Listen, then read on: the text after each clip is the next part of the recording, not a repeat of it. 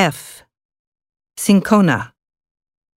For hundreds of years, the cinchona tree was one of the world's most important plants. In the 1600s, native peoples taught Europeans that products made from cinchona bark could treat malaria, a deadly disease that causes fever, organ damage, and sometimes death. However, the cinchona tree grew only in the rainforests of South America. Governments in the region made it illegal to export seeds of the tree because they did not want other countries to grow them.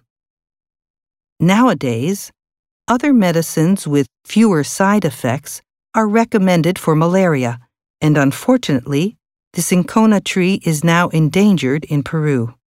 These trees live in a fragile habitat, and large areas where they live have been burned to make way for farmland.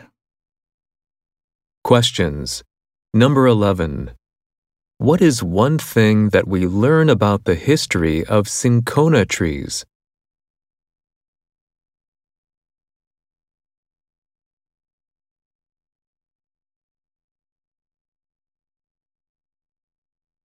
Number 12.